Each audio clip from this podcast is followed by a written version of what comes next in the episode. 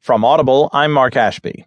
From U S A Today Opinions section, David R. Williams and Steven A. Mazzie write, Tackle Problems of Policing, Racism as Public Health Issue, column. Problems of police brutality, seen in the killings of young black men by law enforcement all across the country, have been widely cast as a failure of our criminal justice system. But what if officials used the mountains of data that link bad health to racism to drive solutions for reducing police-involved deaths? Wouldn't that be radical?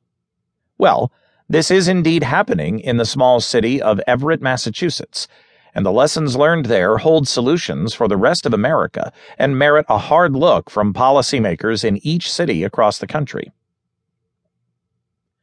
Poor police behavior can cause poor health.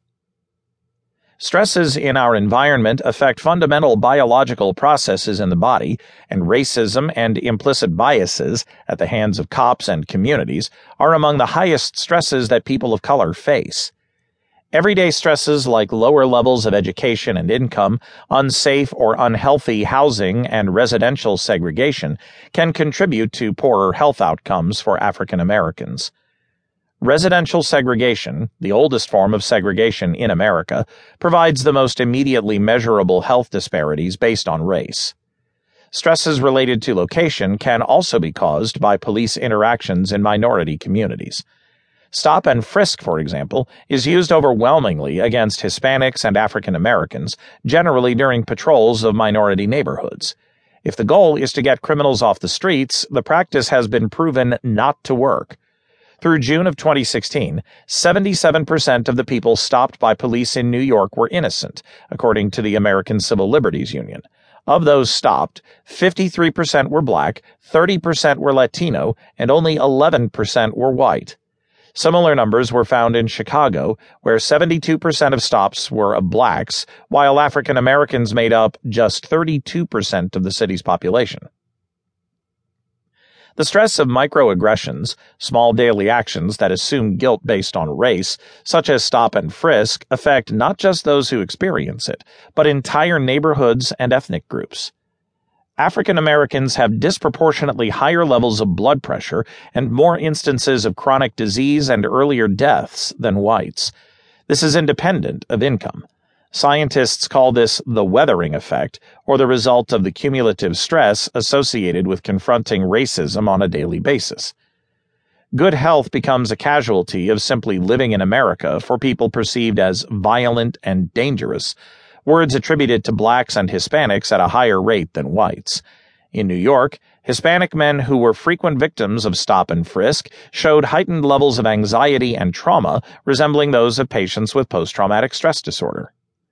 Religious bias at the hands of police can be equally damaging.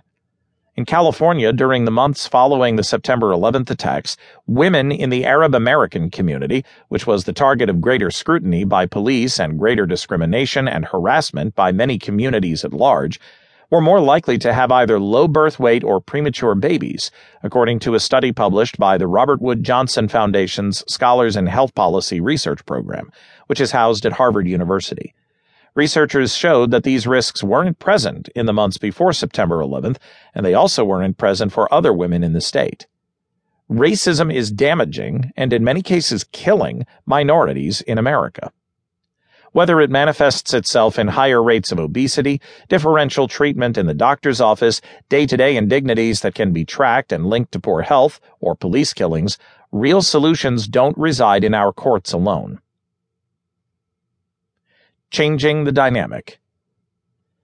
In Everett, together, the police and the community are taking on the racism that underpins bad policing and violence. Police hold regular community engagement and outreach meetings, during which residents can air grievances about police activity and discuss what they perceive as racially motivated actions by law enforcement. The police department is also making an effort to be more transparent with data.